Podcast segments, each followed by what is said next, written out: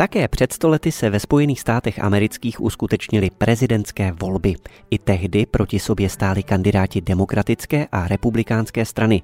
Zatímco dnes jsou baštami demokratů státy na západním pobřeží a na severovýchodě země v okolí největších amerických měst, před stolety ovládly dnešní klíčové liberální státy republikáni. O Spojených státech amerických v roce 2020 se hovoří jako o zemi rozdělené na dva nesměřitelné tábory. Ačkoliv společenské, politické i ekonomické podmínky Ameriky před stolety byly od těch současných odlišné, i v roce 1920 se ve Spojených státech hovořilo o rozdělené společnosti. Po válečné hospodářské konjunktuře zažívala Amerika ekonomickou recesi. Zemi ovládly stávky, rasové nepokoje, pandemie španělské chřipky i útoky anarchistů na Wall Street. Lidem strpčovala život prohybice. Společnost byla rozdělena i v otázkách zahraniční politiky. Mají být Spojené státy aktivním světovým hráčem, nebo má zvítězit izolacionistický postup, který slavil úspěch už v předchozích měsících, kdy kongres zablokoval vstup USA do společnosti národů. Dvěma nejvýraznějšími postavami demokratů a republikánů ve druhé dekádě 20. století byli bezesporu stávající prezident Woodrow Wilson a bývalý prezident Theodore Roosevelt. Demokrata Wilsona, o kterém se předpokládalo, že by mohl kandidovat po třetí v řadě, však postihly na podzim 1919 vážné zdravotní problémy, zřejmě mrtvice, které ho doslova paralizovaly a funkci prezidenta ve skrze vykonávala jeho manželka ve spolupráci s nejbližšími prezidentovými spolupracovníky.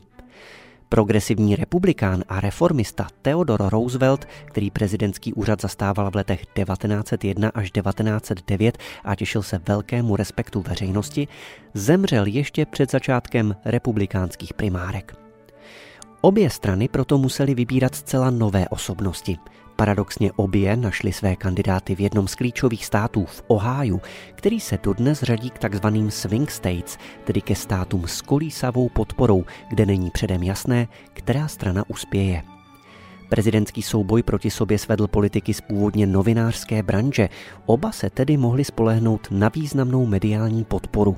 Demokraté nominovali guvernéra státu Ohio Jamese Coxe, jehož mediální konglomerát Cox Enterprises působí v USA dodnes.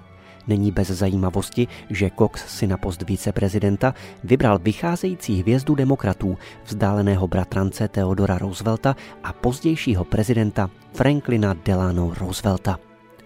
Republikáni zase sáhli po populárním senátorovi za Ohio a vydavateli, charismatickém Warrenu Hardingovi.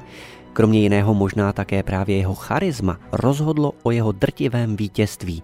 Ve volbách totiž mohly poprvé hlasovat ženy, které pohledný Harding mohl oslnit symetrickou tváří, uhlazeností a nesporným osobním kouzlem.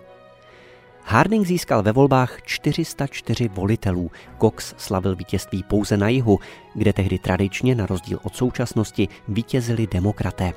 Celkově Hardinga volilo přes 60% Američanů a stal se 29. prezidentem Spojených států. V úřadě se ale dlouho neohřál, zemřel na zástavu srdce 2. srpna 1923.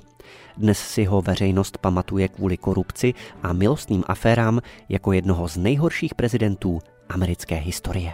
thank you